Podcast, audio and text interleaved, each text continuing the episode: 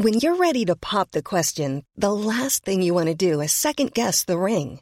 At Blue Nile dot com, you can design a one-of-a-kind ring with the ease and convenience of shopping online. Choose your diamond and setting. When you find the one, you'll get it delivered right to your door. Go to Blue Nile dot com and use promo code LISTEN to get fifty dollars off your purchase of five hundred dollars or more. That's code LISTEN at Blue Nile dot com for fifty dollars off your purchase.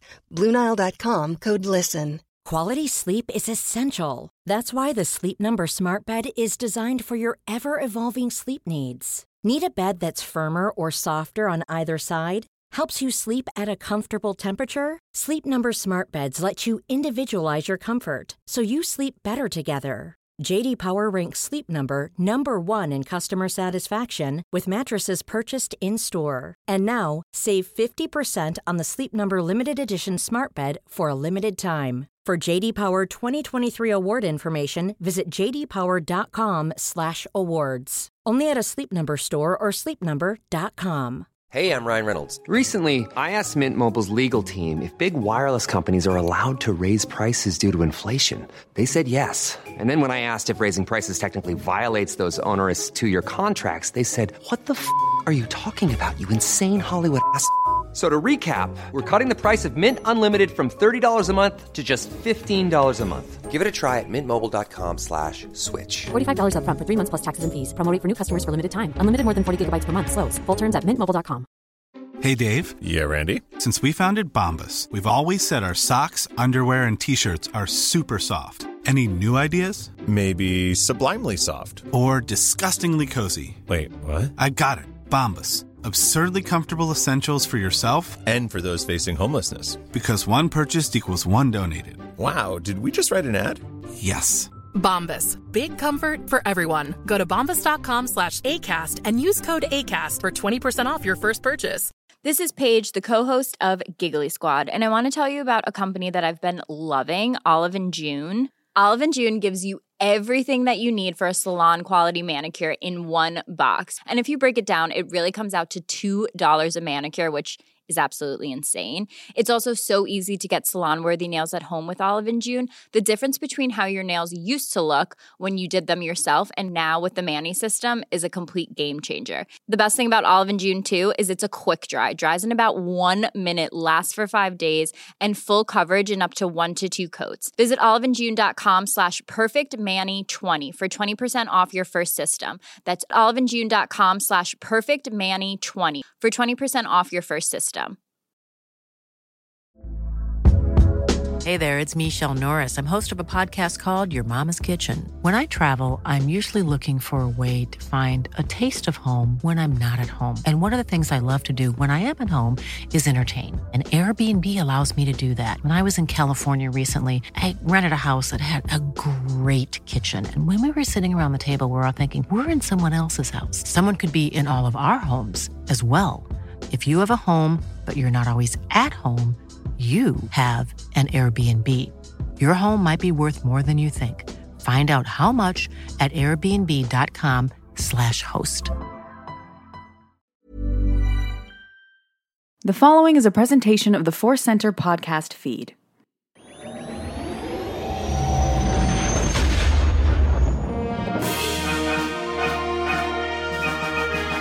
From the center of the galaxy, this is the Force Center podcast feed. I'm Ken Napsok for a special edition of Force Center. It is the main show. It is the big show with the superstar destroyer of our fleet, but this is a special edition, and I am joined by Joseph Scrimshaw to talk about the Last Jedi novelization. I am ready to be all special edition about this special expanded Last Jedi story. the, yeah, so many ex- specials expanded, so many superlatives. Yeah, uh, Joseph and I are here together in the in the cockpit to talk about the expanded. I've never seen a book labeled expanded edition. Yeah. Expanded like from to what? See the movie be the shortened edition from the novel. Yeah. No one had ever marketed a movie that way. See The Last Jedi yeah, shortened. Absolutely. Uh, and uh, look, a lot of you guys out there, uh, you've been uh, asking us about this novel. You've been asking us about the documentary and the special features of The Last Jedi itself, which is released on digital, hard copy on the way. And uh, Joseph, you, me, and Jennifer are going to dive into that on the next Force Center. That's right. We're going to download the digital, and then we're going to buy buy the hard copy. So, Disney, your marketing is working because we can't wait two weeks to talk about the documentary and the deleted scenes. We're going to download those and we're going to get yeah. on it for the next main show, uh, which is just kind of fascinating to have all of this content right. for The Last Jedi. Um, uh, again, this book and the deleted scenes, and our some of the deleted scenes aren't quite the same as the yeah. expanded scenes in the book. And, oh, it's so juicy. It's so juicy. Eh? It's like, hey, we're, we're together again, you know, uh, same as always, and we do, and it's uh, it's all bad, good. Huh? Yeah. Um, uh, so we're going to dive into this book, guys, and it's, uh, of course, written by Jason Fry, who's got experience with Star Wars stories, and uh, coming into this, Joseph, I, I my what he I, he I was I was reading the Bomber Commander little Y A yeah. Journal of Page novel, which was his.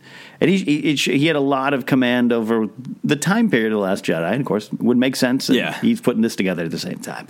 Uh, you read his stuff before? Familiar? Yeah, yeah. yeah. So, uh, Weapon of a Jedi in particular, I'd mm. really, really recommend. Uh, the Journey to the Force Awakens, they put out those three slim little Y A novels. You can read yeah. them in a sitting. That's uh, Luke, Han, and Leia. Mm. And the Leia one, Moving Target, he co-wrote, and that one got a lot of uh, attention. Right. But Weapon of a Jedi is really, really good. And it, if you enjoyed mm. The Last Jedi novelization in particular, I think he's just got a really great way of understanding and writing about the Force, so it seems it's this right balance of practical and mystical. Right, right, right. He um, he is uh, got a, a good command of, of the Star Wars world in my mind. Yeah, where he uh, he.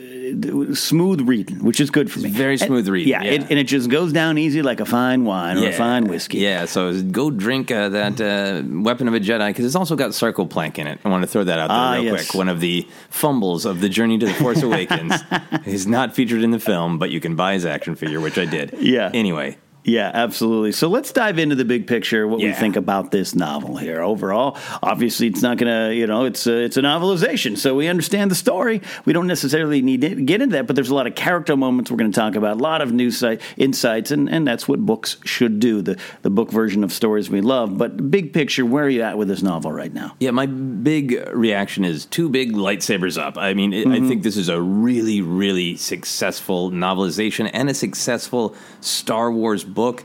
Uh, I think it is very, very funny in an appropriate yeah. way that matches The Last Jedi, and it has, I like how it brings some of the humor to the prose itself, mm-hmm. that, uh, you know, that great line uh, that uh, about Rose of, like, she turned to Canto Bight to look for more rich people to dislike. Yeah. Like, just, that's just a funny way to say what she's actually feeling, so I think it does a great job of that. I think it does a great job of balancing Uh, going into characters' head to reveal a lot more, and other times just doing exactly what the mm. movie said so you can still interpret. And the biggest thing for me is this book is a love letter to the rest of Star Wars canon. Yes. By including references to so many things, and they're not even joke references. There's like, that. well, that's what Leia would be thinking about mm. this thing that happened on Crate before, so we mentioned that, and right. this relationship with Holdo, and if Rey's going to be rethinking her life on Jakku, she might mention some of the characters and creatures that we've talked about in books, like, and on and on and on. Yeah, there was a great uh, line to no portions when she's looking at Luke's X-Wing. yeah.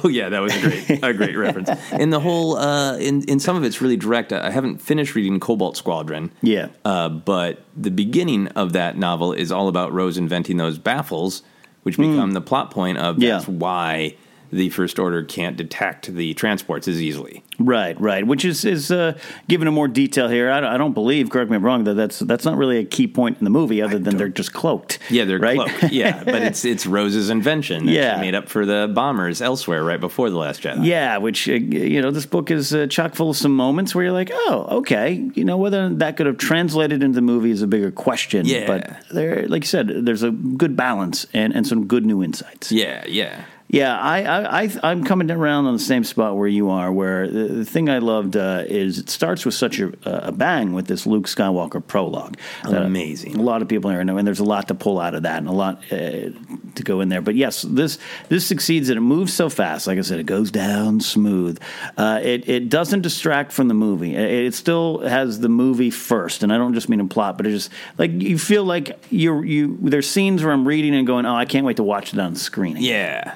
Um, so that was a victory for me, and I, I really, what you said too, it, this, it did a great job of connecting this story, which a lot of people felt wasn't on screen, and, and there's some valid criticisms there, but it, it, it took The Last Jedi story and the characters and where we are in the galaxy now and really did connect it to the wider canon, and it did it in a smooth way where it never was like an alarm and spotlights going, mm-mm, mm-mm, that thing you read, that thing you saw. Uh, a perfect example was was was Poe Dameron talking about knowing Luke Skywalker was real because his mother, Shara Bey, flew him off the Death Star. Right. Uh, and that he grew in the shadow of, of the Uneti tree, the, the Force tree. Uneti? Uneti, Uneti, yeah. Uneti, yeah, yeah. Uh, Uneti, you're right, Uneti tree on Yavin four. And so that it just, it it wasn't like, hey, cannon fodder junkies, here's this thing. It just was, if you're reading it and you're not familiar with that stuff, you're going to be like, oh, that's, oh, his mother, that's, oh, that's his really mother. Cool detail. Yeah, it's yeah. not like, you know, old Marvel comic book that has, you know, the asterisk, and then it's like, be sure to read Shattered Empire, folks. Yeah, you know, yeah. Like, but you know exactly where it's from.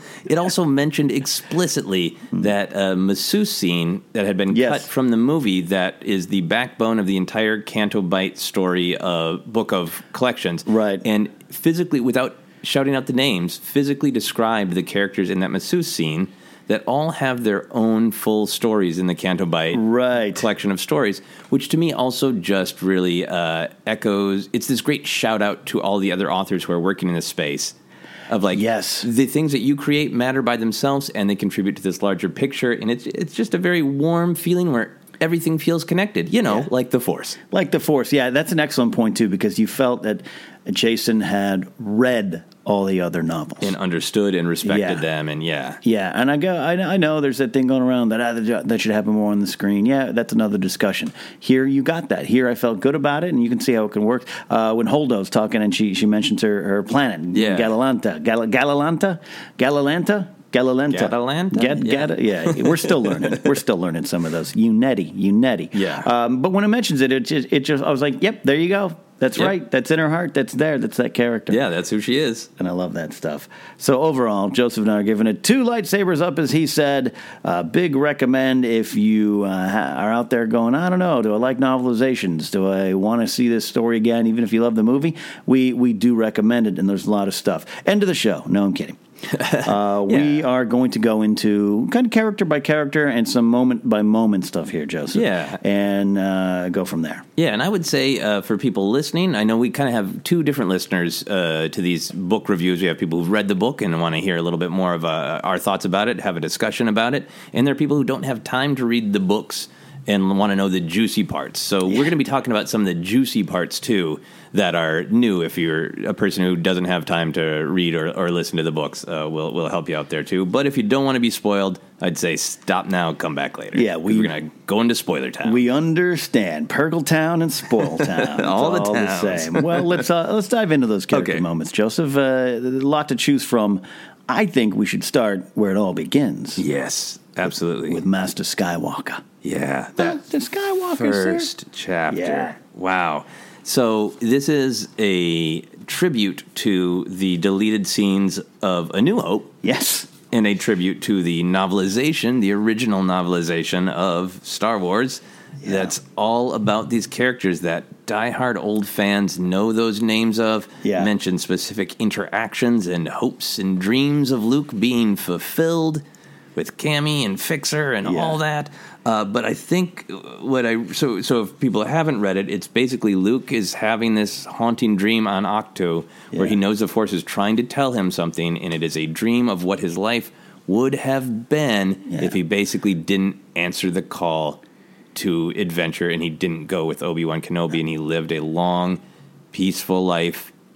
Mostly yeah. peaceful. Mostly. Of knowing that the Empire had put its boot on the neck of the universe, the galaxy, but it wasn't affecting him yeah. and having these stirrings of maybe I should have done something. Right. It's causing friction in his marriage even.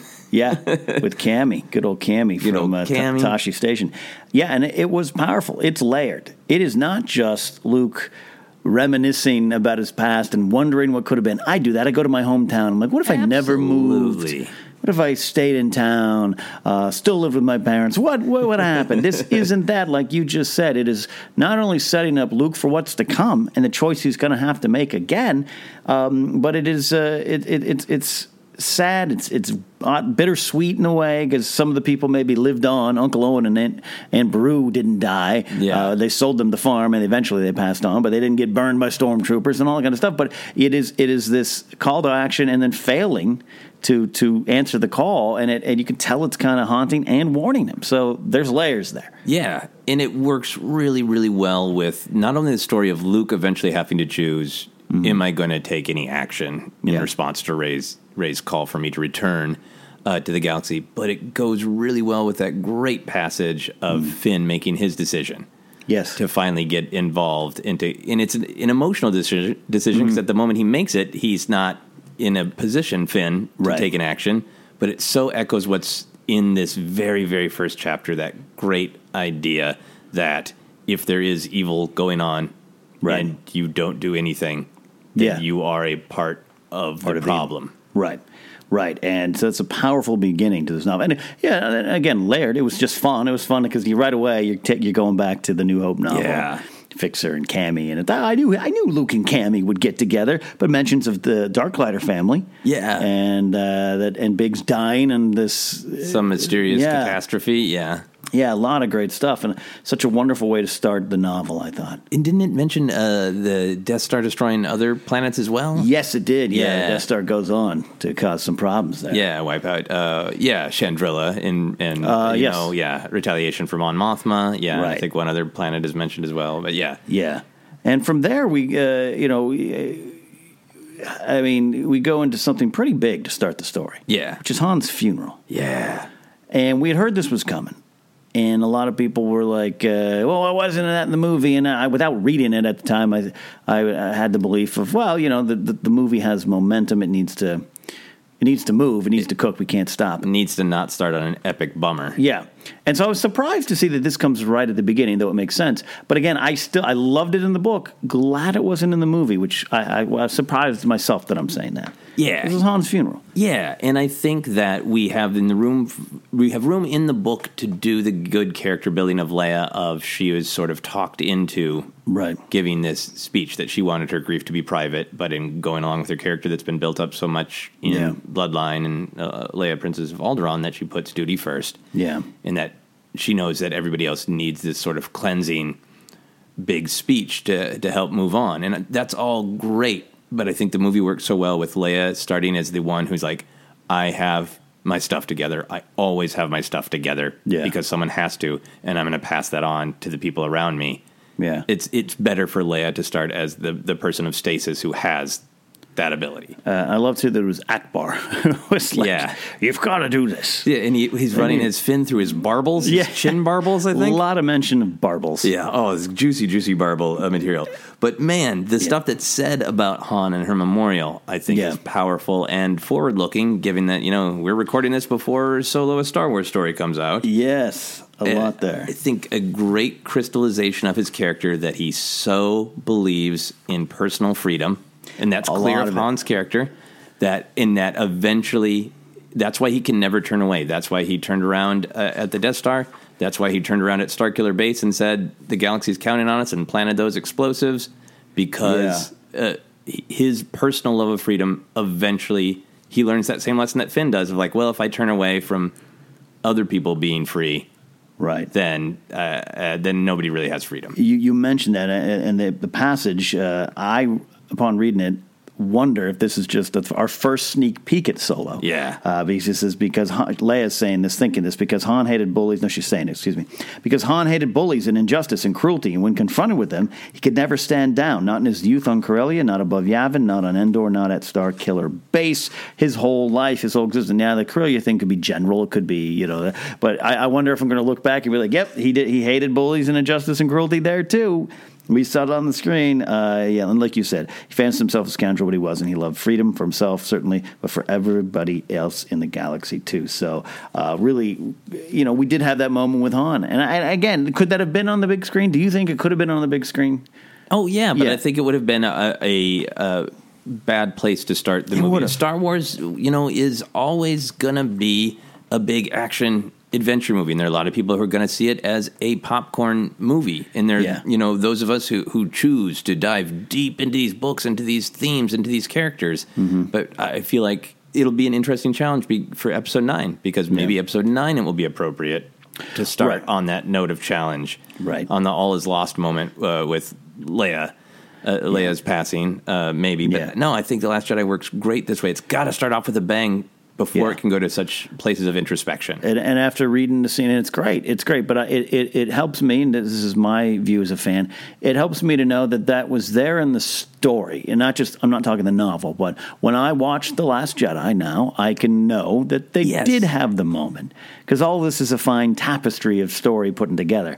So even though we say the movie trumps the novel in terms of canon, no, this this to me happened. This is something that was um, moments before we joined the story on screen. And yeah. so that comforts me in a way. Yeah. They took their time for Han. Yeah, and then Leia took her personal grief and found a way to make it inspiring and found yeah. a way to make the legacy of Han inspiring.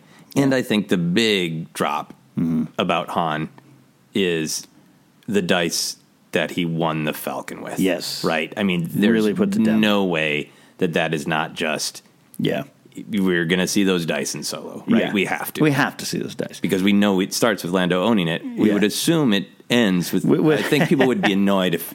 If it's just, it's still Lando's, still Lando's party bus by the end of the film. Yeah, we'll see you again next year in a sequel. Yeah. Lando and Han will return. So how do you, I've been uh, yeah. dying to ask you, how do you feel about that? Does that, is that going to make the dice uh, retrospectively when people see Solo mm-hmm. and then they see The Last Jedi and like, okay, the dice are Han's spirit. Yeah. Is that good for you? I think it's very good. It's very interesting. We talked about this before about the dice.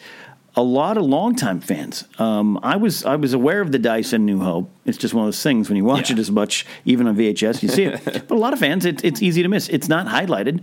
It's just it's this thing Lucas probably put in because they thought it was cool. Uh, Han, it would he's he's a scoundrel and it's like a, re- a really drag racing drag thing racing to do, thing. Yeah. yeah, absolutely, like a nineteen fifties uh, greaser man. He's yep. got something hanging on his rearview mirror, and uh, I, I think uh, it's picked up speed, and, and and we see it huge in Last Jedi because I think it needed to be. I wish that there is that scene that we know that J J was shot but didn't put in of Han putting up the dice. Yeah, so it's interesting the the focus is now on the dice, and I like it because it is a. It is a it is a, th- a theme now and a running theme that so when we see them in Solo, it will have impact, which is something that they didn't have even back in A New Hope. It wasn't yeah. intended to have. So I really do like to focus on it. Yeah, I'm excited to see them, and I'm excited to see how much the film makes of them. If it's just they're playing a game and uh, right. the dice aren't really, you know, the focus of the shot, but you see Han pick them up, or if it's like the dice come out and they just we zoom in on them like. The yeah. dice. Yeah. The symbol of Han Solo. I'm interested to see how much of uh, a part of his legend they yeah. become. I mean, I would like a, a you know, a scene. I, I I don't want it too highlighted, but a scene where he wins, puts them on a chain and hangs them. Yeah. That that, that could that work. That could be the final shot, and I think yeah. then connecting to The Last Jedi would break yeah. people in a good way. Yeah. With good tears. Good tears. Good Star Wars tears. We need those. Um, a lot from there. We're not, we're not going to go scene by scene, but character by character. But you, yeah. we'll talk a little bit about Rose and Paige. Yeah. Yeah, well, yeah where do you want to go? You, uh, tell you know, me. I wanted to talk about one other thematic thing yeah. that both you and I couldn't contain ourselves before we started the podcast. And they're yeah. like, oh, yeah, yeah, well, let's save that for the podcast. Yeah. That's early in the book, because uh, I know it features Uh, uh, one of our most beloved side characters, and that's Captain Kennedy. But yes. the first couple of chapters are really highlighting how much of a theme in the sequel trilogy the generational divide is. Yes. And the way this book is written is something that you could pull out of the movie if you really work for it, but it's laid out in the book that that's obviously what's on Leia's mind is to yeah. pass on what she knows because she can't do this forever in the different perspective yeah. that Poe has because he grew up fantasizing about flying in the rebellion, and yeah. now he's dealing with reality. And then immediately, like the chapter after that, we get the perspective of uh, Kennedy and even Peavy. Yeah, of Yago's the other guy's Yago, name. yeah, the guy who's uh, in charge of the supremacy, but yeah. gets demoted, demoted, yeah, for in order for Hux, and how much they hate Hux, and yeah. all and all of the young cadets who've been trained but don't yeah. know actual. Don't have the actual experience of what this truly is. Right. And you said it right there. It's a night and day. And, and I, I love Captain Kennedy, and I love the stuff in this book. There's that one quote of him. He's like, if I could, I'd throw them, like, throw my troops off the, the, the starship or whatever it yeah.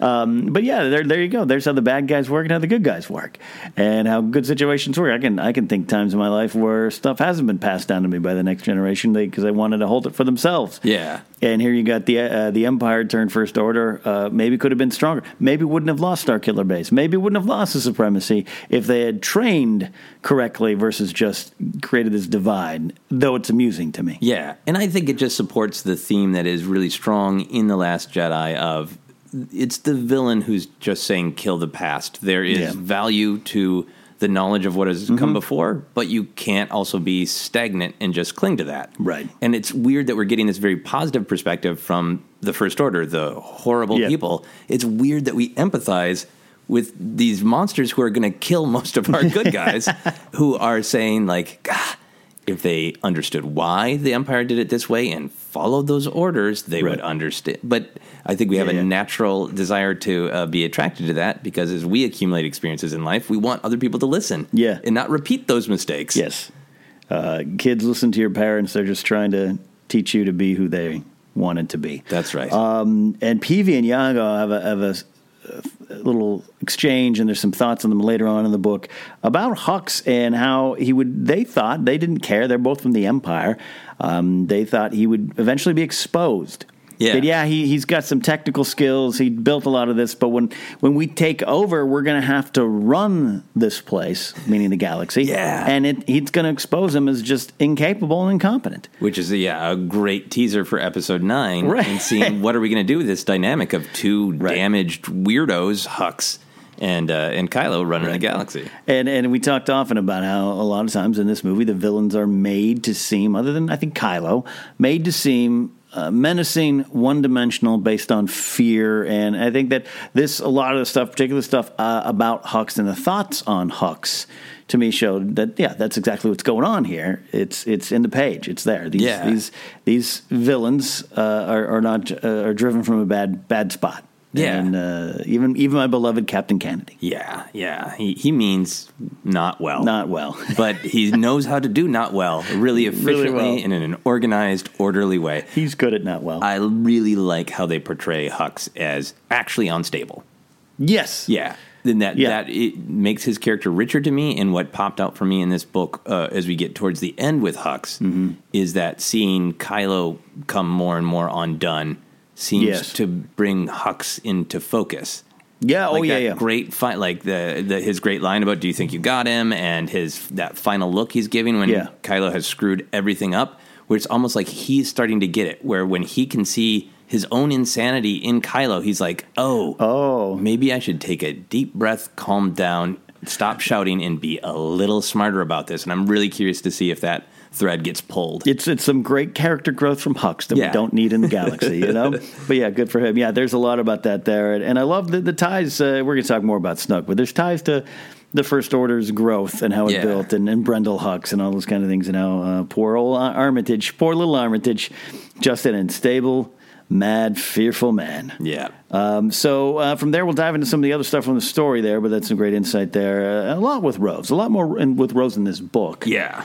Uh, that uh, I think I love. I love Kelly Marie Tran. I love what was in, in the movie, but I, you know, there's some things in there. I was like, oh, that's some interesting wrinkle. You mentioned what what uh, the, the baffers she created, bafflers, yeah, bafflers. It's baffling that they're bafflers.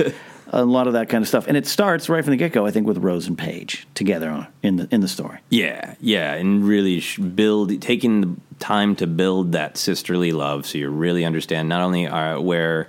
She's coming from in terms of losing her sister, mm-hmm. but how diehard they are in the Resistance mission yeah. and why. We get that line, we get that information yeah. in The Last Jedi, but I think that was a great use of going inside the characters' heads to see how passionate they both were and why about the Resistance mission. Right, and I love this idea of you know two sisters squeezed into that gunner's pod and kind of you know getting to see the galaxy now, and and I got the sense that you know Rose would have been on that ship. Would have been on the Cobalt Hammer. That was her job. Yeah. That's what she did. So the fact that they, they had to pull her off and, and they these bafflers are part of that reason there. Yeah. And gets re-signed and, ha- and loses her flight suit and gets in a you know a drab uh, engineer mechanics uh, garb. Yeah. Added something to, again, that moment. And those are the little things that I, I don't think this scene should have been in the movie because it, it is slow. Yeah. It's this conversation, loving conversation between sisters and, you know, the battle's going, all right? So we have to pick up on who Paige is right away. And we have yeah. to put together, because it's interesting, because going in, we knew, a lot of fans, when I say we, the fans listening, but the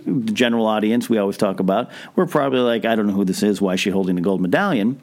So it's interesting to see it play out different in the movie and in the book. I love this scene. Don't think it's needed in the movie, but but it, it added uh, tones to it and themes in it and just moments, and it added something to the Rose character for yeah. me. That's going to be there on, on, on subsequent views, but uh, I wonder if a little bit of it could have been in the movie, if that makes sense. Yeah, like maybe one or two line exchange over, you know, radio. I don't yeah, know. Yeah, though I agree. Over the comm link. Yeah, yeah I, I do agree, though. When you're making your movie, how you introduce the characters is, is important. And when we first meet Rose crying, that makes more sense than than a radio transmission.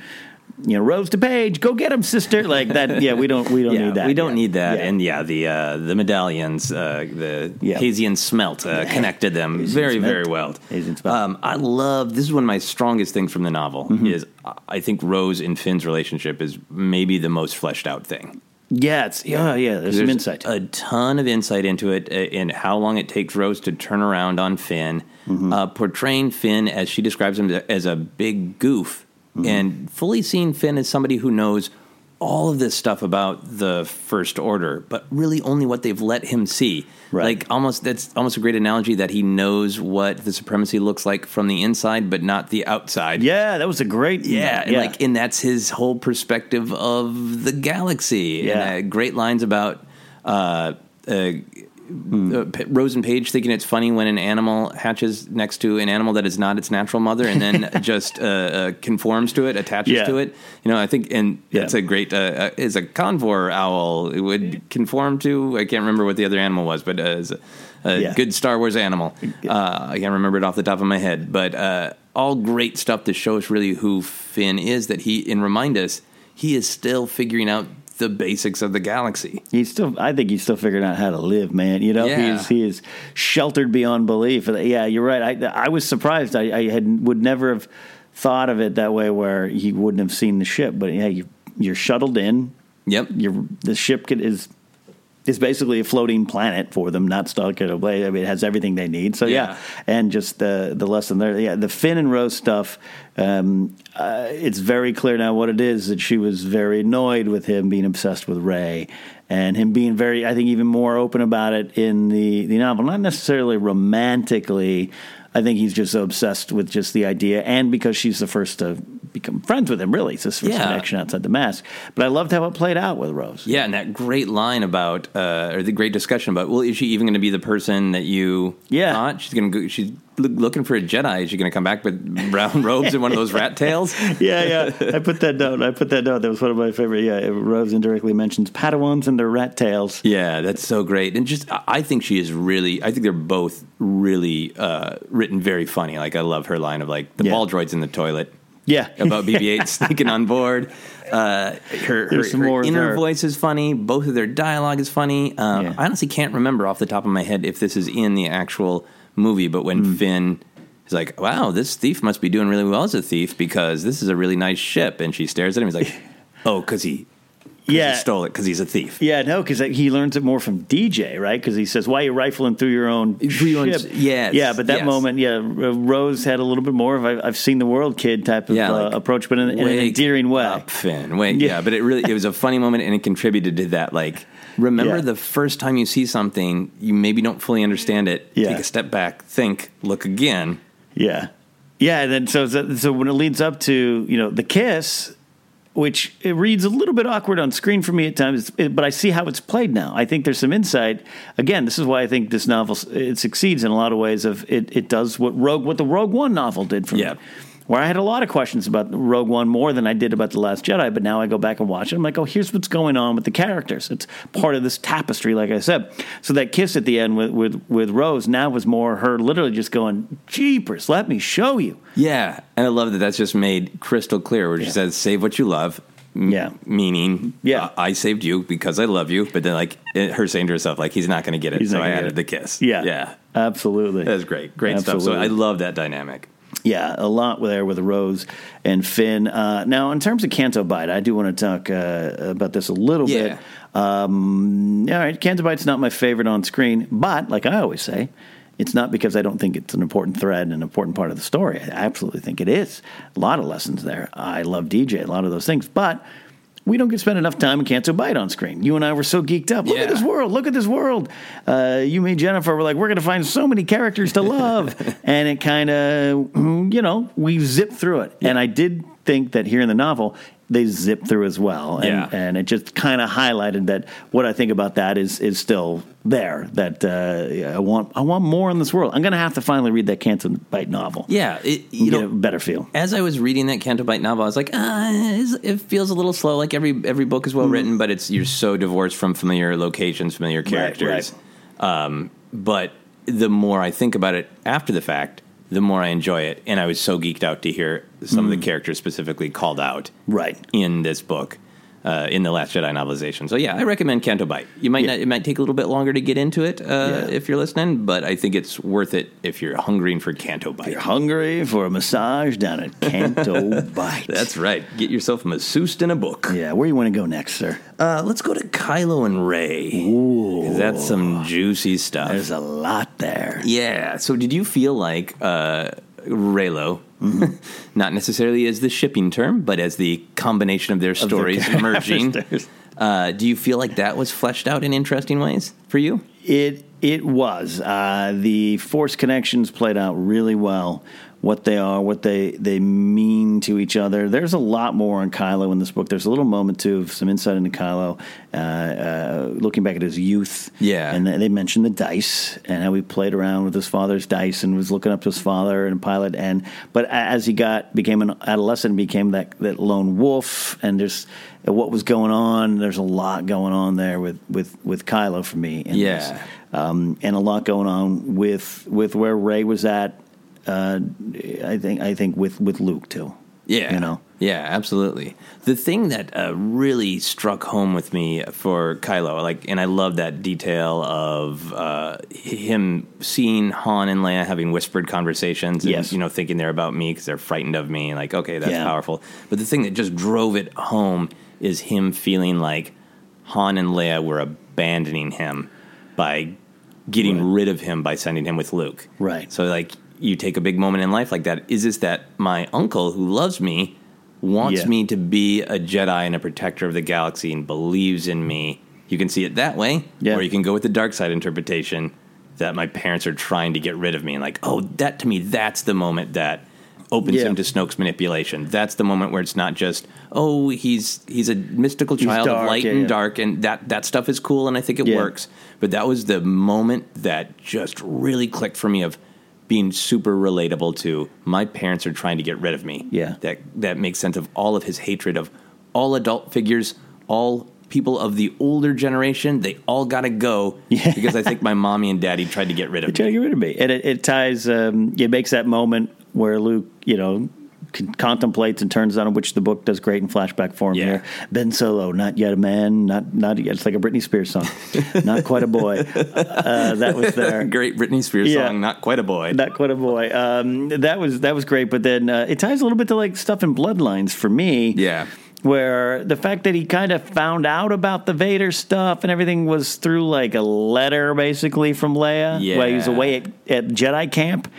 And how it just, like, a lot going into this poor kid's brain, and then your uncle tries to kill you, or at least you think he is. Yeah. You can see the collapse. Yeah. And in the meantime, Snoke. Snoke's in there in, in some there. way that we don't know. We know a little bit more that he, about why and how he got in there, and we'll talk about that. Yeah, yeah. There's I, the Snoke stuff, a lot of good yeah. Snoke stuff, but, not just the golden robes. But, yeah, this great final sort of uh, picture of, like, yes, he's always had this huge potential for light and dark. The will of the cosmic force might be wanting him to be in balance somehow, yeah. all this mystical stuff, then the really uh, uh, concrete, just a rough adolescence, and then the Snoke manipulation and all of that yeah. adds up to all these great descriptions that Jason Fry has of just that he's boiling and roiling in yeah. the Force, and half of it is anger and half of it is misery and longing and just this fluctuations and spikes. And like, that's so great because that's such an interesting character. It's not just like, I'm mm. committed to my anger. Like Vader yeah. is successfully committed to his yeah. anger committed. With moments of doubt. And Kylo is just a mess of yeah, yeah. emotion, like his saber, like his saber, yeah, and jittering uh, away. The stuff with uh, with Luke and Rey too. The, the, there's some interesting stuff to pull from from that, and how Rey as she's going through this journey, I, I love, there's there's a moment, if I may, where um, Luke changed his mind. Yeah. And that was not in the movie.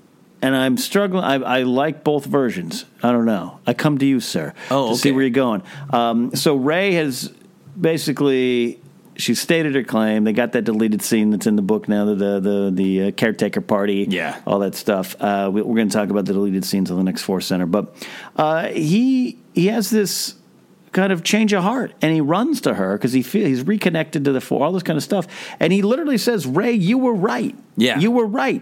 And that's when he discovers Kylo and Rey having their hand-touching moment. Yep, having their hand-touching party. So I loved it in the book. I don't know if it could have worked on screen or it, what would have what it would have done, or if I had liked it better, because I like what's presented. What it was presented is Luke stays stubborn until the end, until yeah. the final moment with Rey, Handy knocking him down uh, in the rain, hands him the lightsaber one more time, and he's still like, no. No, I want to be the hope. Yeah. Going to go burn the, the library, which, again, he tried to do before. Another little moment, yeah. you know. Uh, he was he had tried and failed when Rey found him the first time. Yep. That's what he was in his Jedi robes. Yeah. But uh, so what do you, where do you come down on this? I love. I was uh, shocked. Mm-hmm. You know, I made a, a man a noise like an old British man with my monocle falling out when I read it. uh, but and at first I wasn't sure, but I I really really like it, and I think it belongs in the book, not the movie.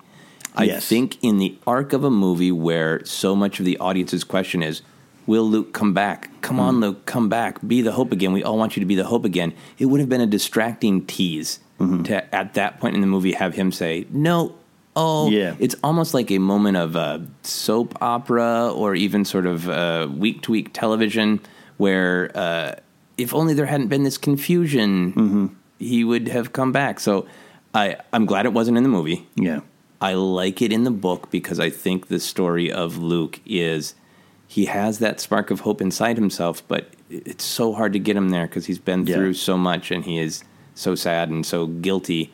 And I like that it's clear that Rey has pulled him closer to, like, you're letting your sister down. Because that, right. that she she reiterates that in that scene at the uh, caretaker party. Yes. And then he goes to connect to the Force. And what profoundly affects him is when he finds and feels Leia's presence again. Yeah. And that's when he's coming back and saying, which connects back to R two showing him the yes. hologram yep. of, you know, you are the only hope. Um Yeah, I like so that. So I better. think it all makes sense, and then I think that moment of seeing that mistake, yeah. seeing Kylo, and seeing that threat of Rey just making the same damn mistakes again. Yeah. In the first time that he, he's reconnected to the Force, and what is he immediately using it for? Fighting. Yeah. He blows apart the hut, he calls the, the rod, and he fights and he fights. Yeah. Uh, so it makes sense to me. It works emotionally. Yeah. The part of that sequence that bugged me... Mm-hmm.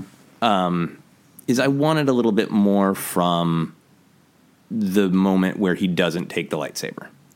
Yeah, I, yeah, yeah, yeah, yeah, yeah. It, it that's that's when you talked about earlier. There's some surprising insights, and then there's some just like it is what it is. Yeah, which is what I felt again. And I, uh, Alan Dean Foster's great, but the Force Awakens novel was a little bit more of that all the way through. Yeah. Where we, we didn't... Just, probably because we were hungry for morsels of information, because yeah. we all thought Snoke was Rey's father. But, you know, so we didn't get a lot, and there's some moments that felt like that. Not bad. Yeah. It's just doing its job. But, yeah, that is, that is a great point. To me, the completion of, like, the arc of his character. Like, the last time I saw The Last Jedi in the theater, I really mm-hmm. appreciated that his realization that he can't be what Rey wants him to be is because she escalates the fight.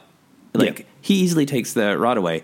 He easily could have disarmed her. Like, yeah. he's more powerful than her in the Force. I don't think the point of that is he's a weak old man and he's broken. Right. I think the point of that is mm-hmm. this is why I don't want to come back. I'm not willing to escalate right. the fight. That's not how I want to use the Force.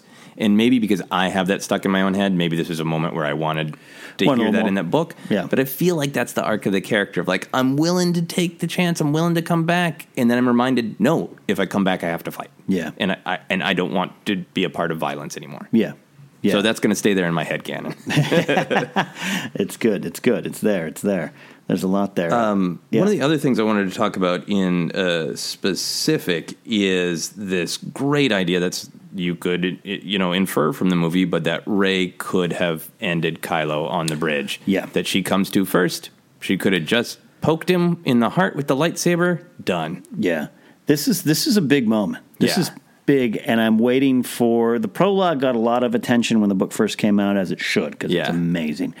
But I'm, I'm surprised there hasn't been uh, a bunch of videos about this yet, quite frankly. It's one of the biggest moments of the moment. novel, and supports the theme, and a, maybe something that Rey's coming around to understanding where Luke's coming from. If yeah. It's not as easy as just kill the bad guy. Yeah, uh, It's tied up with in her connections to the Force, and mm-hmm. having these epiphanies about the difference between the living Force and the cosmic, cosmic force, force, and this contrast between the good guys and the bad guys, where the bad guys see... a future, and they are sure that they can make it happen that way, and the good guys are like, future's always moving, so make yeah. your choice, listen to the Force, maybe let the Force guide you, do what you want, be a little bit more open. And she is realizing his story's not done, and it's not, if the Force wanted me to poke him in the heart with yeah. the lightsaber and end it, I would feel that. Would feel, I yeah. would feel that that guidance from the cosmic Force. Uh, so, boy, does it open up lots of interesting storytelling yeah. possibilities. I I love the moment, and I, I when I first read it, I I, had, I did one of those pause, made a little note. I put little stickies on my books now. I'm finally getting better at that. But I had made a moment because I was like, this is pretty big. That, you know, it's it's a Saving Private Ryan moment. We're taught to, like, no, kill your enemies now because they'll come back to kill you later. Yeah. And so that's my gut reaction of, oh, you stood over Kylo and you could have done it. But then I ha- I accept, as a Star Wars fan and a fan of the Force in a way, yeah. of I accept what she's saying. Like, no, it's almost Gollum. His his his part in the story's not done yet. Yeah. Whereas he's trying to sell her on this idea of you you have no place in this story. She's like, all right. We'll meet again, not necessarily stand up, but she doesn't know. Yeah. And she finds the peace. It isn't just, she's not just getting off the ship fast. It's better than that, you know? Yeah. She's not just, oh, God, what's going on? The ship's falling. I, I got to go. I would imagine there would have been that moment. Yeah. And so it makes sense, and I accept the, the Force answer. Yeah. Versus just, uh, should I, shouldn't kill him. Yeah, I thought it was, it was great, and it leaves so much open to their story, and it made the end beat of their relationship resonate, and, and just the way uh, Jason Fry wrote it, mm-hmm. that Kylo feels that connection to her again as he's holding the dice, as he fully realizes, you know, how badly he screwed up and how much Luke played yeah. him. He sees Rey, and that, I can't remember exactly how it's written, but the, like, there's no anger, but there's no yeah. compassion either. And she just shuts the door on him. Yep. And with the great writing of how Kylo feels so abandoned by everyone, mm-hmm. he reached out to Rey. She didn't even care enough to kill him. And she literally shut the door on him. Yeah. You know, uh, both literally and force-wise, just bye. Yeah. Just it, bye, Kylo. Like, bye. bye, Felicia, but bye, Kylo. Bye, Kylo. And that's, you can imagine him either being introspective in the next moment or flying into a rage that everyone yeah. has left him. Yeah, hey, man. In, in wrestling, they, they you want them to cheer you or boo you because that's a reaction. Yeah. You don't want nothing. And uh, it is uh, it was an, it was interesting insight into that moment because, again, that's what books do. That's what words do.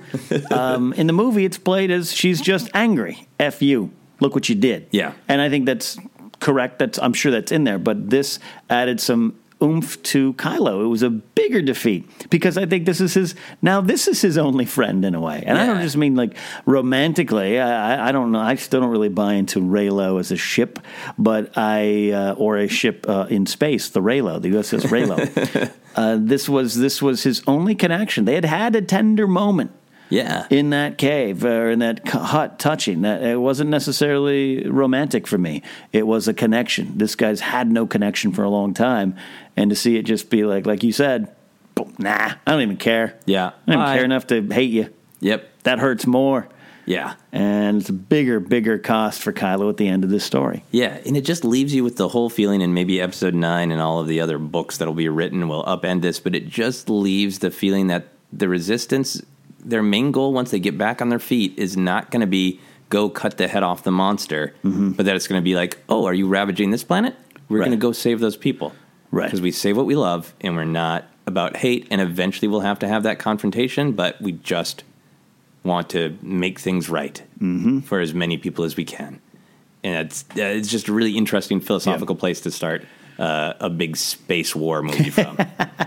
It's not just A-Wings and bombers. Yeah, but no, there will like be plenty it. of those. Uh, do you want to talk a little bit about Leia? Absolutely. There's there's a lot about Leia in yeah. this book. I mean, the movie is so good. The, uh, the the sad reality of what happened. Even Rian Johnson kind of said this wasn't intended to be Leia's final part in the story, but it kind of ends up working yeah. that way. And so there is so much in this novel for me.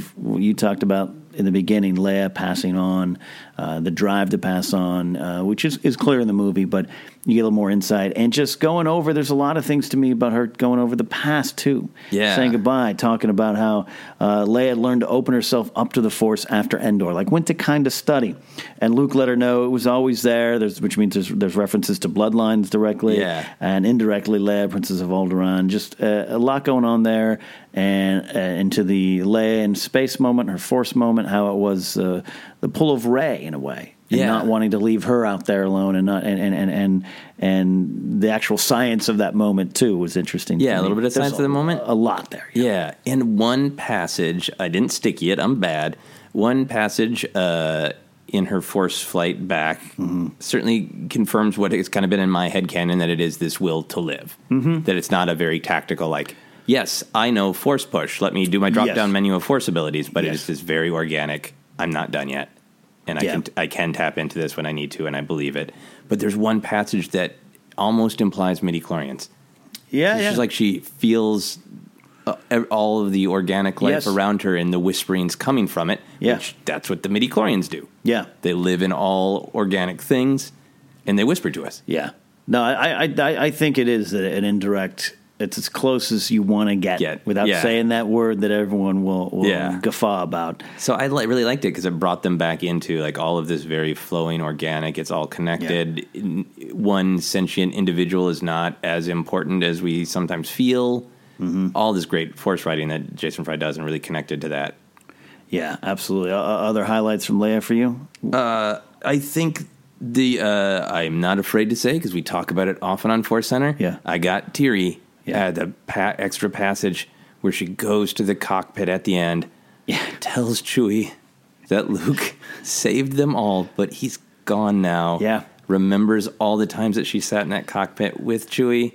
Yeah, and it, it, the thing that destroyed me was the it, it's just you and me now, Chewie. Yeah, yeah. Uh, Talk about tears in the eyes. Yeah, yeah. it is. It's. Uh, I, again, you're naturally going to compare to what you're reading to what you saw on the screen, and I think everything on screen was fine. Yeah. I don't think that this is an extra extended moment. A lot of yeah. these extra moments in the books are extra beats to the momentum of the movie, which is right. a, a concern. And there's also budget concerns, and what else do you do? And um, uh, we'll talk about that documentary on, on Tuesday. But uh, to this moment... especially knowing what's happened in real life, but especially knowing what's happened with Han and Luke. And now she's gone, and this isn't their story. And then it's just down to Chewie, the most loyal sidekick in the galaxy. Yeah. Who lost his best friend. It was, it was for me, one of those moments that I just like, yeah, they, they got it right. Jason got it right. The story got it right. Yeah. It is, yeah. If you're not, if you're not careful, if you're not, you know, crying ain't bad, but it will, it will get you. Oh. If you're crying, uh, if you're sitting there on a three o'clock on a Sunday afternoon just having to relax and read, and so the, it's it's an emotional moment. Yeah, and the fact that it did kind of complete her arc, uh, going back to Han's funeral, where in that moment yeah. before she went back out into the rest of the Falcon to yeah. be a leader, that she could just let her grief be her grief yeah. and share it with somebody she was very close to yeah. with Chewie. That yeah. that was powerful. Yeah, because the end of Last Jedi, it's it's a uh, you know, this movie where a lot of people die. Yeah. A lot of people die, and, and more than, I think more so than any other Star Wars movie, in a, in, in a different way, too, where there's there's this, not just sacrifices, but there's... It's the plot that the resistance is being decimated. Decimated. Killed. Dwindled. And so Last Jedi ends with some, you know, upbeat, you know, hope. Yeah. Leia's giving Rey hope, and all that's there. We got a porg, and I do like Leia's descriptions of, what is this? all these porgs. These boards. This, this, this ship became a birdcage. But it, it, it ends on an upswing, right? It's supposed to be. It's like, yeah. yay, we're doing this, we we're doing that. We have everything we need. We yeah. got everything we need. And to have this moment to stop us, uh, uh, have uh, it, it is Leia Organa, not General Leia, having that moment. Yeah. So that's great. Yeah. Uh, Leia also, at one point there, I, I even know, I loved there something, she's thinking about it. talking about it. Um, uh, there's two little moments. It's early on where actually there's one little moment where she confirms that Snap Wexley, Jess Pava, and others, including Inferno Squad, are still alive and yeah. on missions. And she's got that great, yeah, that great line about Inferno Squad. Of like, yeah. what if Luke shows up with a bunch of Jedi fighters? What if Inferno Squad appears? Which is yeah. like a call out to uh, the additional content of a video game. I, yeah, yeah. Anybody who thinks that uh, Lucasfilm's not working hard to keep it all connected. Yeah. It's this there. Novelization of a movie calls out the plot point from the video extra game. Content from a video game. But around the same time, when she's kind of looking back, uh, and when, you know, again, because Luke left, Luke abandoned him in a way. And, yeah. and that, that that is a struggle for some of these characters. I love, though, that uh, Luke, uh, she she is talking about how Luke, uh, thinking, I should say, Luke believed the attachments that led Anakin to the dark side also saved him. Therefore, Luke disagreed with Yoda, Obi-Wan, and the Jedi Order. Uh, Luke had been right, and ignoring his teachers had saved them, the Alliance, and the galaxy. So that, to me, is an interesting statement, whether or not it carries on to the rest of the Star Wars story that you and I have talked about, and others. Oh, yeah. And Jennifer here, too, where we talk about, all right, if Rey's going to rebuild the Jedi Order, what is that? What is a new Jedi? Yeah. Is there a new age? What, is, does Ahsoka have something to do with that? Um, being more, not the gray Jedis, but just, you know, a new version yeah. of here's some of the mistakes. And so, therefore, when Luke's talking about the hubris of the Jedi Order and all that kind of stuff, this, it makes even more sense for me that yeah. he, he learned that some of the things they thought were wrong. Yeah, it goes back to George Lucas, to The Last Jedi, completing mm-hmm. the story that I think Lucas started in the prequels of a hero is a hero. That's great. You know, one of the things a hero does is step up when people are in prob- in trouble. And the Jedi Order has become a problem in the way that lots of organizations, because it's too dogmatic. Right. You should be out there freeing slaves, Jedi. Right. And you get the sense that, you know, I, that was one of the passages I liked from Luke. Mm-hmm. And we'll talk more about Luke, some of the awesome Luke stuff, where he's like, Rey, just go fight. Yeah. So he's not trying to talk her out of fighting. Yeah, He's yeah. trying to talk her out of the specific dogma and structure of the Jedi. Mm-hmm. They never found a way to, as a group, Yeah, be the this ideal hero that the galaxy thinks they are and, and yeah. wants them to be. But why don't you just go do that? It, it is the interesting complication, uh, or a conflict between them and their goals that I like, because it is in this, uh, again, with the lead scene, we're going to talk about it more, but it's in the book, so we have to address it, and that's the, the caretaker dance scene and everything. There's a lot of things to that, but that's, Luke is literally like laughing, you ran so fast. Yeah. Um, but also, great, see all this stuff see that you have? Take that, leave. You don't need what you want from me. This yeah. whole, you don't need a robe, you don't need a dirty old book, you've got it, go fight, go save, like you just said, like, I love that, and then and and because I think he's right, but then I think Rey's right, and so it's this this conflict to what they're both trying to do, and they're both affecting each other along the way. And right. I thought that played out really well. It, it's just it's the battle between the old and the new. Yeah, and I think you know Star Wars continually has that message of like, hey, you know what's uh, a cocktail of the two is pretty awesome yeah. in entertainment and life philosophy. So why don't you go run with that? Right, and that to me is the gray area, not the gray Jedi. But yeah. that's the gray area that we, we crave sometimes in storytelling, and I think that's just a weird thing. It just means we hate Jaime Lannister, but we love him. No, yeah. that's that's that's the, the nuances of real life, too, where yeah. I, I think Luke is one hundred percent right, but I think Rey is one hundred percent right, and, and so I love how it plays out there. Yeah. It's a great scene. We even get some great call-outs to, like, the, the uh, First Order Stormtrooper program partially being inspired by the Jedi. Yeah. Taking children. You know, so oh, you get yeah. some connections to like again. May, I know the Jedi. Moment. I know the Jedi went around peacefully and said, "Hey, may we right. take you know young Ahsoka Tano from her Degruta family and yeah. raise her?" And then, of course, the parents are like, "Yes, this is an honor." So Sounds it's not great. It's not the same as actually literally kidnapping. Yeah, but it's yeah. Is it? It's Hux that's thinking about it, right? I'm trying to remember. Yeah. It, it's. An, I'm so glad you mentioned that. It's a r- random poll, but belongs in this conversation because yes, uh, I, I think it's Hux, but. Because that's part of his program, uh, yeah. you know, the, and it, of course, plays out in the, the video game, too, as well, if you like your call-outs there. Oh, but, yes, because then he's thinking about Snoke had it, has yeah. these, these mystical attachments, but he's right. clever enough to be quiet about quiet it. Quiet about it. Yeah, exactly. Oh, there's a lot there with Hux, yeah. like, ugh, crazy old Grandpa Snoke in his in his uh, Bible studies. Um, but, like, uh, that Hux is basically like, I, t- I read it as, like, we're just doing what the Jedi did. They yep. kidnapped kids and yanked them out of their homes. Uh, everything's true from a certain point of view. And exactly. Hux is like, nah, we're good. We did it. Exactly. We did it too. Exactly, yeah. And Luke's considering everything from every point of view and seeing yeah. the negative, you know. And, and I think I think we're going to see that that much more. Uh, yeah. Uh, just Rey as like, hey, I'm not going to call you my Padawan or whatever, but do you right. want me to show you some things about the Force? Cool. Right. Right. Go do go do well in the galaxy. Right. And then yeah. we'll see if they need some kind of syllabus later on for their courses. But she's got those books, so maybe she will study up and say, you know Absolutely. What, I like braids, so you're all yeah. going to take the damn braids. Absolutely. Rat tails for Absolutely. Everyone. Absolutely. The the Yoda scene played the same as we kind of transitioned into Luke talk. Yeah. Uh, but the Yoda scene was great. Uh, but I think it, it played. It was visually that's something that plays out better in the movie, especially because you know what's going to happen in the book. But there's a lot with Luke that uh, that I love, and you love too. Oh yeah, uh, there's so many things about uh, Luke. I thought it was fascinating that he chose to tell the caretakers that Rey was his niece, and I don't know if that's just was always in the script, if that is something that was a nod to fans' obsession with. Mm. Connections. I mean, it's perfectly logical without it being any sort yeah. of meta commentary, but it's hard to ignore the possibility yeah. of meta commentary there. Of like, sure, you're my niece. Yeah, whatever. You just make it happen. Just make it happen. Yeah, the stuff the caretaker's great.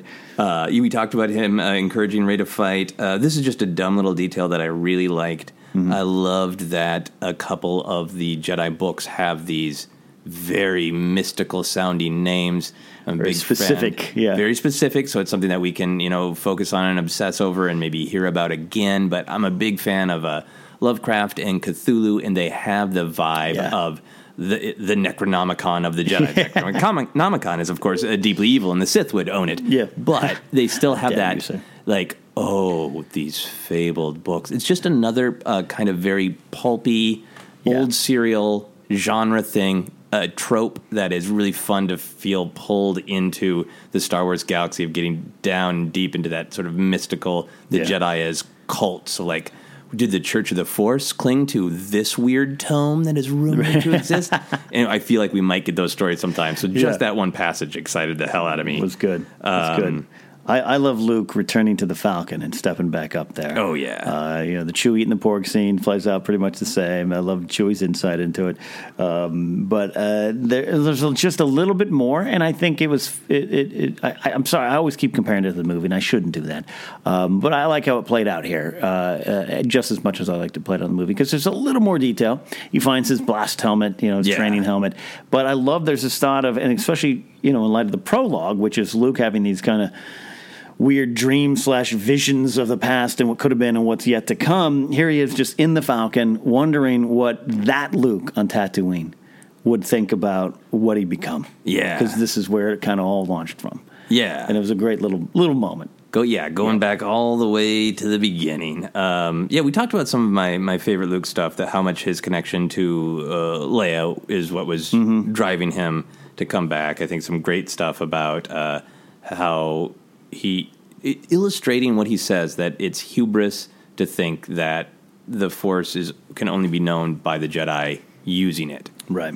That uh, he feels all of this weight of the significance of his power and his role and his fate and his destiny. But then when he also taps into the Force, it's just like, but I'm also just another part right. in this endless story. Yeah. And that like that's some great just sort of Star Wars philosophy kind of stuff. um I thought it was really interesting in the category of contradicting the movie mm-hmm. that Luke's footsteps are heard yeah. when he is entering the cave on uh, on Crate. Yeah. How did you feel about that one? Because Rian Johnson has been explicit about we took so much care. To, there's no Foley.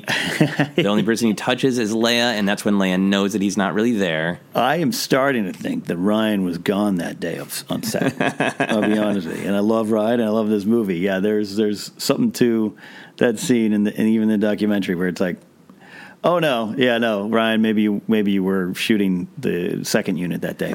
uh, so I, I did laugh when the scene plays out like that a little bit. You yeah. can hear it. Because they also, he doesn't go directly so much into, it happens quicker when Kylo learns, right? It's just like there, there's it's a look. two swipes, yeah. It's two swipes, and then Kylo's and like, they, what's Yeah, happening? He didn't write about the, the back and forth of the yeah. duel too much. Yeah. yeah it kind of compresses that. Yeah. Um, and then there is, three P O is... can see him, yes, but is aware that he's not there and decides not to say it. So it yeah. kind of dances on one of those fan discussion, fun fan discussion points of like, Luke Force projected himself into C three P O's server motors, you know, whatever.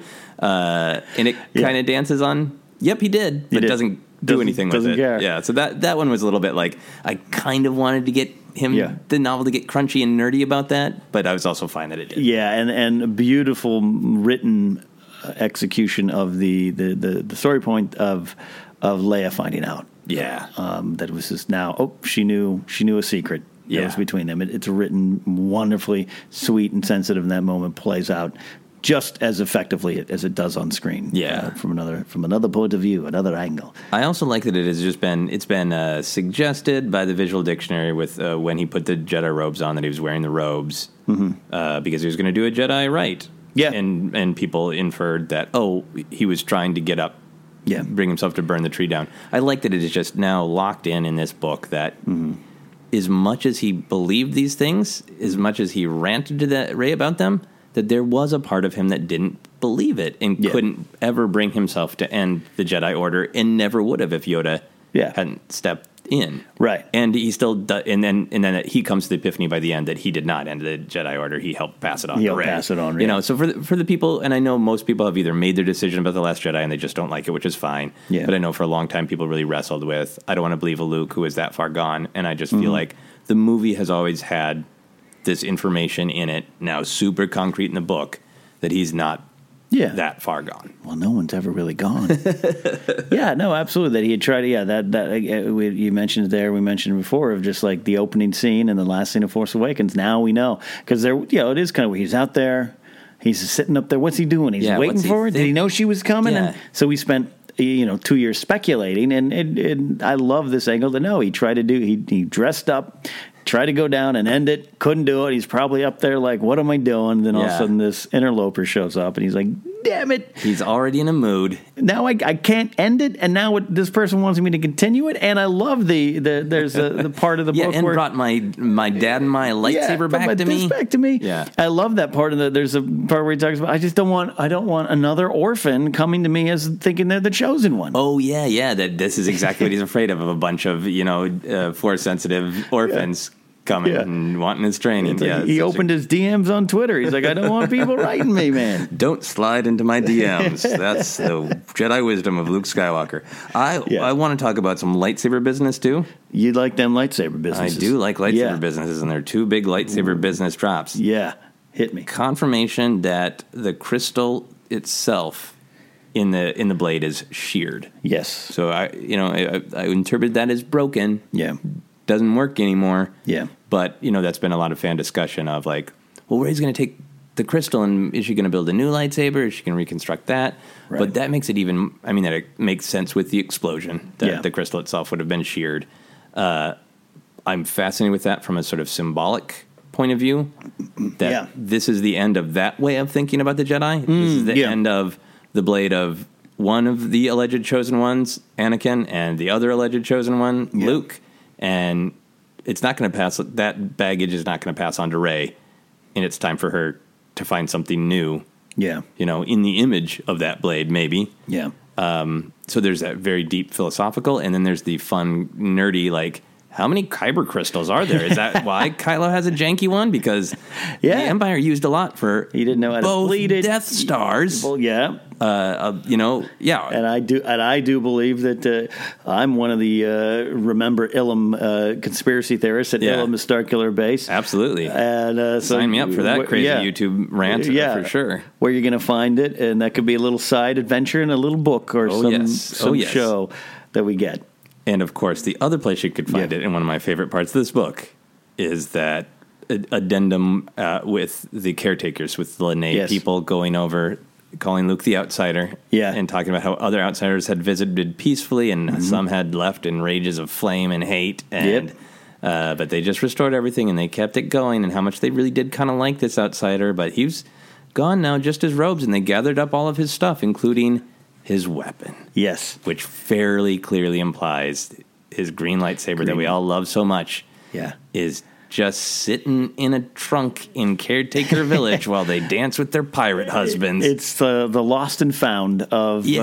uh, Octo Island. Yeah. And makes you wonder what's there, makes you wonder if, you know, I believe, uh, I believe in terms of the movies, we might be done with Octo. I don't think in terms of Star Wars story. Yeah. Um, you know, it's hard to film there and all that kind of stuff. And you got to replicate those sets, but uh, yeah, that the the fact that the caretakers are like, he's gone. He was, like you said, he was nice. He insisted on doing most of his own chores. It kind of put us out. Yeah, yeah it's like a, when you're in a hotel and you yeah. won't let the any of the caretakers in. You're just like, I'm locked in in this hotel in Vegas for that's, three days. That's that's me. After four days, they're like, sir, what's going on? But um, like, don't I have podcasting gear in there? Stay out of my room. Um, there's that, but they, yeah, that they're you know outsiders have come before and, and outsiders will come again. Yeah. So there's something there, and yeah, you're you're right. That big, uh, the, the dangling participle of the green lightsaber yeah. just hanging out there. Oh, the dangling green. Hashtag the dangling green. And that's, no one's not going to take off. But uh, yeah. How did you feel about that? Did you want to just, did, did it uh, mm-hmm. uh, light that nerd flame in you that just made like, Ray, go back to Act two and get the yeah. green lightsaber? Yeah. It, or are you more like, move on? Uh, no, I'm I'm intrigued by that kind of stuff. Uh, it It's where I understand slightly some of the frustration of uh, hey, I read the Phasma novel and I don't think it really paid off in in the, in the movie as much. I I don't necessarily always agree with that, but I understand it because we invest ourselves into this. Yeah. So I think of uh, all right. I, I finally said on air that I, I I don't really care about the Knights of Ren and I don't care if they show up in nine. The reason is because I was intrigued by it. Yeah. And loved the Acolytes of Beyond uh, with Yuktashu and and Win, in uh, Windig's Aftermath series. Still love that because it still might tie to something. It still might tie directly in the Knights of Ren. I don't think so anymore. But the choices now uh, made in the story in eight make me think the Knights of Ren are just it's just.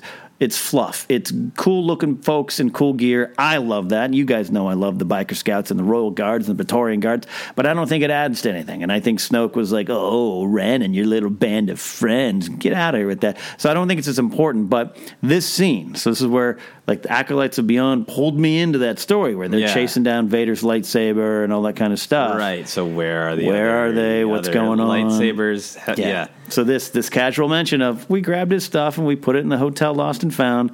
Eh, maybe other people come back and it's his weapon. It, that's v- very intriguing to, to me. It pulls me. Yeah, in. The true weapon of the master.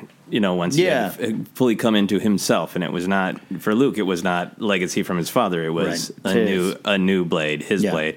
Anyway, um, uh, I want to make sure that we have time to talk about any Luke stuff. But yeah. there is a, a first order business related to Knights of Ren and, and yeah. what you were just talking about with Force. So, do you have any other thoughts on that? No, Luke? no. I mean, we'll be pulling more from Luke, um, uh, I'm sure. And and, and and oddly enough, this this book is worth a reread for a lot of those yeah. little type of things. But yeah. yeah, there is a lot with Snoke. A lot yeah. of insight into good yeah. old Uncle Snokey. Snoke and the First Order, and the yeah. first note I had ties directly what you were saying about Knights of Ren yeah. with all of the dangling plot threads.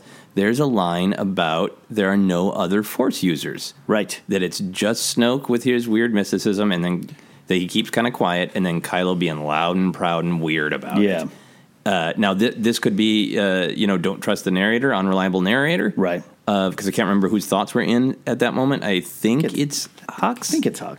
Um, so it's, but you combine that with Hux believes there are no other Force users right. in the First Order. Mm-hmm. You combine that with the question of who or what are the Knights of Ren. Mm-hmm. You combine that with he slaughtered most of my students, yeah. but took a couple, and he only so had twelve. He only had yeah. twelve. So how many did, did he take? Right. Where are they? That's just that's all really juicy to me, and mm. uh, you know I never thought of it before. But if like those, maybe Kylo did Kylo successfully hide them from Snoke? Yeah, is his own little posse? It doesn't seem like he has the emotional maturity to have done that, right? But where are they? That's yeah. The question of where are the Knights of Ren is very valid, and it's something that I do want an answer to. I'll be clear, I do want an answer to. I just think what you also touched upon there is is accurate. That I don't think Kylo would hang out with his high school friends anymore. Yeah. You know what I mean? Which is what I view the Knights of Ren. If they, it, it makes sense that they'd formed, would form out of what Luke is telling Rey. He yeah. killed most of my students, took some, took some others. I do think that's possibly the Knights of Ren, though the Acolytes of Beyond, going back to Wendig's novel, yeah. really, they aren't Force users. They just wear these helmets and get kind of possessed by Sith yeah, goblins of the past. Worshippers. Yeah. Worshippers. So it's all interesting there. It is interesting, but it just, to me, shows you that, like, Kylo's kind of moved on. He's got other things, and he wouldn't necessarily know what to do with that, and I don't think they would show back up. Yeah, I yeah. don't know. That That's why my interest in them, at least appearing in the story in a big way, is no longer there. Okay. But could Kylo have said, all right, crazy Uncle Snoke's gone. I need my buddies back. All right, yeah, that's possible. Yeah. It's all there. But it's all there. This is intriguing stuff, though. Yeah. A lot of stuff with Snoke. Here's yeah, and, and if a couple of those students survived, and Kylo let them live for some reason. They're just out there. Right. They, is oh, that, yeah. Is that a uh, push-pull point between Rey? Does Rey go, try to go find those students? Right. You know, it's Jason Syndulla Jarrus. Yeah. That's the it's, next it's probably one. Just leaving yeah. open the endless story of Jason Syndulla. uh, now, mm-hmm. the, the most of my notes are about basically this expanded backstory yes. that we got, confirming a lot of the, uh, connecting a lot of the dots. Yeah. Of uh, the Empire, the remnants and ragtag leftover fleet of the Empire, the unknown regions, and Snoke. Yep. So we get the picture that even before these calculations that get completed mm-hmm. uh, in Aftermath right. novel that show the way from Jakku, a safe path into the unknown regions, mm-hmm. that it seems like even before that, the Empire was setting up resources, yeah. shipyards, weapons. A lot of it, yeah. to make. So that's just explicitly said. And then I love that it's explicitly said that uh, the the remnants of the Empire show up. Mm-hmm. They have all of these potential leaders, which was a great list yes. of characters, fascinating list. It, it, I, it's Gallius Rax, Ray Sloan, Ormuz Opelin, which is from the Bloodlines novel, and, of course, Brendol Hux, yeah. Yeah, and how they all didn't make it, but yep. Snoke did, so that's a great, juicy story to tell. That's when we kind of assumed that Snoke's yep. like, oh, nice little military force you have here. Uh, yeah. I think I'll take that. But then the other detail that they were unprepared mm-hmm. for the horrors. Yes. In the conflicts of the unknown regions. Yeah. So that they were, uh, it sounds like a lot of them got slaughtered by weird monsters, basically. Yes. It makes it sound like that. It, but then they also, there's a passage even earlier that talks about how the First Order has conquered mm-hmm. the different competing civilizations. Yes. Which makes it seem like big flashing lights that say Thrawn failed. Yeah. The Chiss fell. Yeah, no, yeah, absolutely. Uh, there's a lot to that there. Uh, going deep into going, uh, Star Wars nerddom. I am uh, reading the Thrawn comic adaptation adaptation of the novel now. Yeah, and I'm liking it better because the good old Timothy Zahn, who I love, that novel was a little slow and, and, and too juicy for me at times. Yeah. Like I wanted, like, all right, give, give me. Uh, I got lost in some of it. Uh, I'll admit that. And the comic is is showing like Jodie Hauser's written a, yeah, a great, great succinct story of of.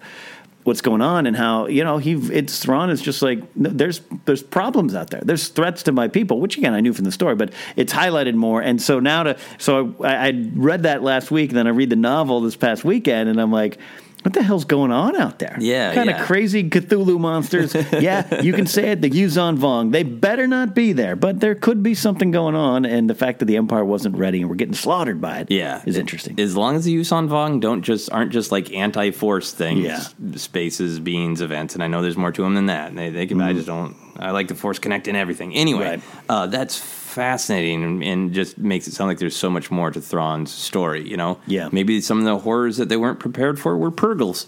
Yeah, good old Purgles. the, the horror just, of the Purgles. And just getting around, we know that. That's why he's got his alien, you know, mute alien navigators there in yeah. the throne room with him, because getting around the, the unknown regions were a problem, too. Yeah, yeah. So, so much uh, fleshing out. And then uh, the idea that Palpatine uh, sensed Darth Sidious, yes. we know from many other novels and sources, mm. sensed some great truths of yeah. the Force and the dark side of the Force. Yeah. In this passage where Snoke is just like, yeah, and I knew them. I already knew them. And that's what has allowed me to be this master manipulator of all yeah. of these events, of inserting myself into the Skywalker clan and on and on. Well, that, yeah, and uh, the piggyback on that point, it, it got me excited, was how he was he was kind of watching Luke, and he felt like, I need to get in his way, basically, yeah. like you just said. Like, I need to insert myself into the Skywalker storyline in some way because I don't like what's going on with this guy. Yeah. Uh, I really like that, too, that Snoke, like, we kind of known, had, had been watching. That's part of the mysterious yeah. nature of his character. But it's laid out here a little bit more. Yeah. So there's a question of, like, what are those secrets? Is that always just going to be a right. fun ooh, ooh, or is that, you know, opening the door to more storytelling like we got in Star Wars Rebels with the world between worlds? That yeah. there's, uh, you know, uh, I also liked uh, that it was made explicit that Kylo learned this really advanced form of invading people's minds. Yes, because that was a Force, uh, you know, ability mm-hmm. that Snoke had discovered yeah. or pioneered, and that maybe Palpatine and Vader weren't masters of, even though we see right. Anakin push into people's minds a little bit, little bit. in Clone Wars. Yeah. Um, but uh, I'm fascinated to see if we're going to see some of those bigger mysteries, and that idea of him, like you're saying, totally invading the Skywalkers makes me even think, like, How mm. much of the events of Bloodline did he specifically set in motion right. so that it was exposed to the whole galaxy that the Skywalker family was connected to, to Vader, because mm. he knew that would upset all of the apple carts? Right. Yeah. And there's the suggestion that he wanted Luke to start the Jedi training yeah. temple because he knew it would make Luke confront his fears and it would make uh, Ben Solo more vulnerable. Yeah. He's there. You know, it's like when, when Leia tells Han in Force Awakens about Snoke and, and openly blaming him and openly knowing, like, so it's it's intriguing to me. It makes me more interested in, in, in the Snoke character, and I'm still very much happy that he died, if yeah. that makes sense. Oh, yeah, you yeah, because I think that with all of his abilities, we just we see a little bit of a similar story that we had with the Emperor, of that yeah. sort of that, you know, your overconfidence is your weakness. Yeah. And I, it excites me. You know, there's no end of Star Wars characters. The first time we meet them, they die. Yeah. Obi-Wan Kenobi, first right. Star Wars property ever, he dies.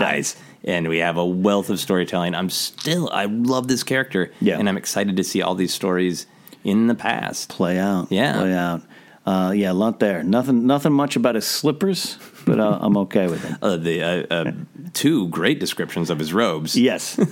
yes. Yes, indeed. And the pain in his body yes, and all indeed. that. Uh, a lot there. A lot there with the Rey maybe learning a little bit from Kylo in terms of yes. skills when their minds are connected. Yeah. yeah. How did you feel about that one? That uh, that almost seems like, I, I liked it because I think it's pretty logical, but in, mm. it almost seemed also like, I want to refute some of these why is she so powerful, is she a Mary Sue discussions of yeah.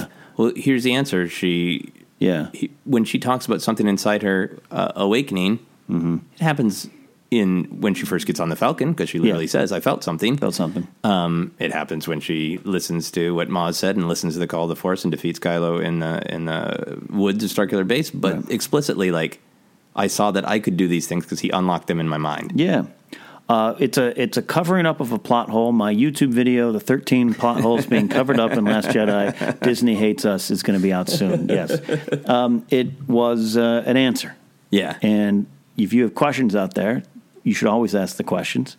Uh, we ask questions, but then sometimes you get an answer. You might not like that answer, but I like that answer. Yeah, she's I, connected, downloading some information. Yeah, it Makes connects sense. To the thing that she ne- does next is a mind trick, which yeah. is a low level version, I would think, of yeah. what just happened to her, and she just did yes. back to Kylo. So yeah. that makes it make uh, a lot of sense. You're absolutely. And that, that, that interrogation, torture scene, she she learns it right then. Yeah. She's being defeated by Kylo. Oh, wait, I'm feeling something. Yeah. I can do that too.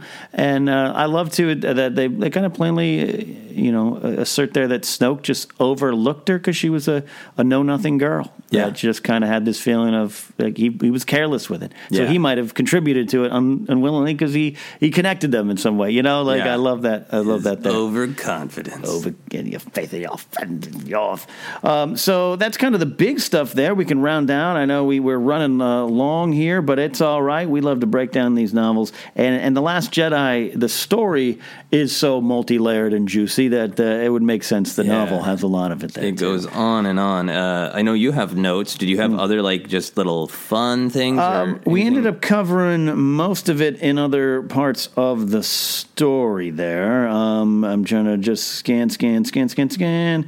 Uh, no, yeah, I, I did cover it all there in terms of just little tiny things I pulled out uh, from the story. Um, I did t- Poe. Uh, I talked about him reminiscing about Yavin. That little segment, I loved how it closed with uh, him thinking, "Well, and Luke left to pursue uh, pursuing ancient secrets and strange amid strange stars." Yeah. So it was kind of known. I think maybe in my mind now, I'm thinking Luke was like, "Hey guys, galaxy's good. Got it. I'm going to go on a trip." Yeah. Like, all right, Luke's gone. He's like, Luke's uh, following the Grateful Dead around. Right. Like, yeah, it's got that yeah. real, like, we don't understand what you're doing, but we know on the no. surface what you're doing. And I think, you know, that Pilio might have been the first stop. Yeah. Pick up a compass, and he's off and, he's off, off, and running. Off so, and running. Yeah, yeah, that was great. Compass that the Lenae caretakers have now. Uh, this is a passage that I wanted to highlight, or, or not a passage, but just a bit of information.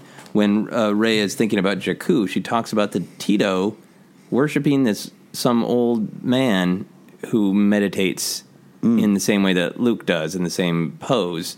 I was wondering if that was a call-out to Laura Santeca. Yeah, yeah, you know what? I'm glad you pointed that out. I kind of overlooked that. Um, worship him, right? Because, yeah, he was, yeah, that's, or or there's, an you know, yet another Jedi we need to learn about. No, no, yeah. that's interesting. That there's makes some sense. Yeah, it seemed to me a little yeah. bit of, like, just kind of, like, tossing it out there. Does anybody else want to play with, like, the Church of the Force was on Jakku? they were right. doing for things, weird reasons, you know, yeah. yeah, and maybe Ray just drove by one on a speeder once and like, what's that old man what's doing? That go? What's, yeah. Tito are into him. Uh, I thought that was great. Mm-hmm. I liked the door that was left open when uh, Luke thought it's been many years since I've seen Yoda. Yeah. But that was all. Many years. Yeah. That could be five. Five. Two, you know? Three. Yeah. Yeah. But yeah, yeah. The fact that, yeah, yeah, the fact that he and Yoda can, can uh, commune before, too, is interesting to me going forward with what we might get. Yeah, with Luke. yeah, yeah. yeah. Uh, and I think uh, in, the last thing that I wanted to bring up was I liked, and this is not a deep philosophical thing as we yeah. end on, but a, a little dumb detail. I liked that Holdo had to override the protections. Yes. To make the uh, jump, and that the jump was already calculated to go in that direction. It just added a lot of technical yeah. stuff to be like, yep. hey, hey, hey, everybody, this is why you can't just do this all the time because it's right. complex. It's space uh, flight, and everything has to line up Ed the Poe, right way at the yeah. right time. And Poe would put in the coordinates. Poe had already programmed the Nava yeah. computer, yeah. and it, she had to override all these controls, and it she w- and she was lucky that the shot lined up. Yep. So, like, yep. yeah, you can't just be like, this is how we fight wars. We get a big ship and somebody who's willing to die, and then we just shoot into light speed at right. each other all the time because it's not wasteful, and it's, or it's wasteful, it's not yeah. practical, and it's hard to do. It's it's uh, obviously one of my favorite scenes in the movie, and so I was curious to how it would play out in the books because you, you don't have the visuals behind it, yeah. and it played out really well, and that's that's you get inside Holdo's mind too, yeah. there too. Yeah, yeah. And, and and the the horror when the First Order's and P V and Yago, the guys are like, what the what, oh what's happening? A great moment where they're like, oh, Hux is going to overreact to the ship coming around, yes, and then he doesn't, and they're all so happy, like maybe he's learning. Maybe and then learning. like, oh, oh crap, we all should yeah, have uh, should have learned and paid attention. Yeah, great, well, great book. A lot of great stuff, guys. If you've uh, listened and you're still like, I don't know if I'm going to read the novel, I hope our uh, hour twenty here has convinced you to read this novel. But if you uh, read it along with us, you read it uh, before, I, I want you to uh, let us know what you think about uh, this little uh, little novelization of this little space war movie. Jason Fry did a great job, as Joseph said, two lights. Lightsabers up for us. So the next big Star Wars novel, I believe, is Thrawn Alliances. Yep. Oh, well, no, Last oh, no, Shot. Last Shot's coming out first, Ooh, yeah. right in before the movie, which is yeah. fascinating. Ah. Yeah, absolutely. So that will be interesting as well. And, hey, if you want to listen to novels, uh, uh, Star Wars novels, I, I should mention that uh, you can go to audibletrial.com slash Force Center and try a free audiobook at a thirty-day trial and have one on us. We recommend The Last Jedi. That's right. Listen away. Absolutely. So, for Joseph Scrimshaw and his wonderful insights into this prose, and me liking the extra scene with Tali Lintra, we'll see you next time here on Force Center.